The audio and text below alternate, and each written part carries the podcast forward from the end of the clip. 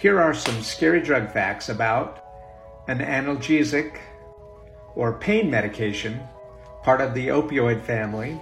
I've covered this medication previously. This time I'll focus on the long term side effects of this medication. The number one thing to be aware of is tolerance and dependency. Like other opioids, you can uh, become very addicted to this medication. Respiratory issues, constipation, hormonal imbalances, cognitive impairment. Chronic use of this medication can affect memory, concentration, or decision making. And number six, pay attention to this. Like a lot of opioids, this can cause sexual dysfunction. What's the medication? Dihydrocodeine. For more information about this and other drug side effects, please go to the link in our bio and subscribe to YouTube.